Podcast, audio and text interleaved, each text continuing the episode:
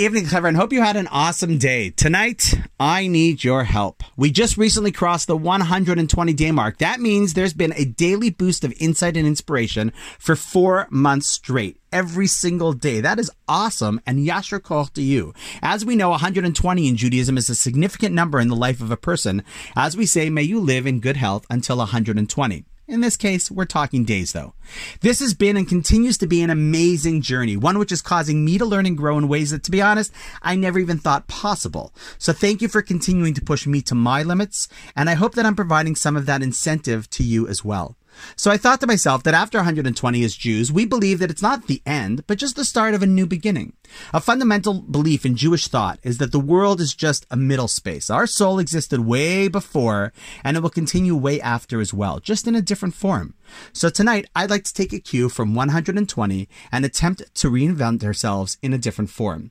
And here's where I need your help, suggestions, and creativity.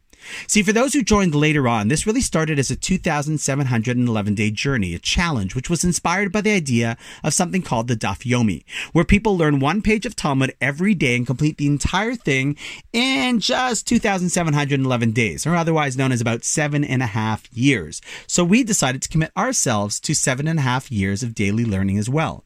Knowing that there are some of you that are listening who have not been with us since the beginning and others who might continue to join through the podcast sites, I've been thinking that we need to make a strategic switch in our form because the name doesn't carry any significance. For those who only started listening recently or will start at some point, the number 2711 doesn't mean anything. They're just looking for a little boost, a little jolt, a little bit of insight that could be provided from a Jewish lens to enrich their lives, relationships, aspirations, and help them constantly live a more intentional and inspirational and aspirational life. And I would venture to say that all of us on this podcast, even though starting from day one, are really looking for the same thing as well.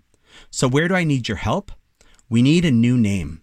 Our sages teach that the word for name in Hebrew is shame, which can also be pronounced shum, there, meaning that you are what your name is. That's where you are. When we name a child, it is with our aspirations. When we name a product, it's to convey a message. And when we name a podcast, we should now convey a vision. Based on what you've been hearing, why you like to listen, and what our short little insights add to your life, I would love, I mean, really love your suggestion on what we could rename the podcast to reflect what it is and does on a daily basis for you. Something that can help some people understand what and why they might want to join us on this daily journey. So if I could, I'm asking for you the following favor.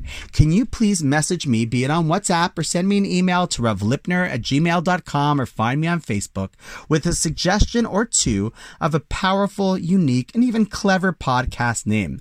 Maybe we'll get a bunch of suggestions and I'll, for a final vote, ask some of you guys what you think we should go with.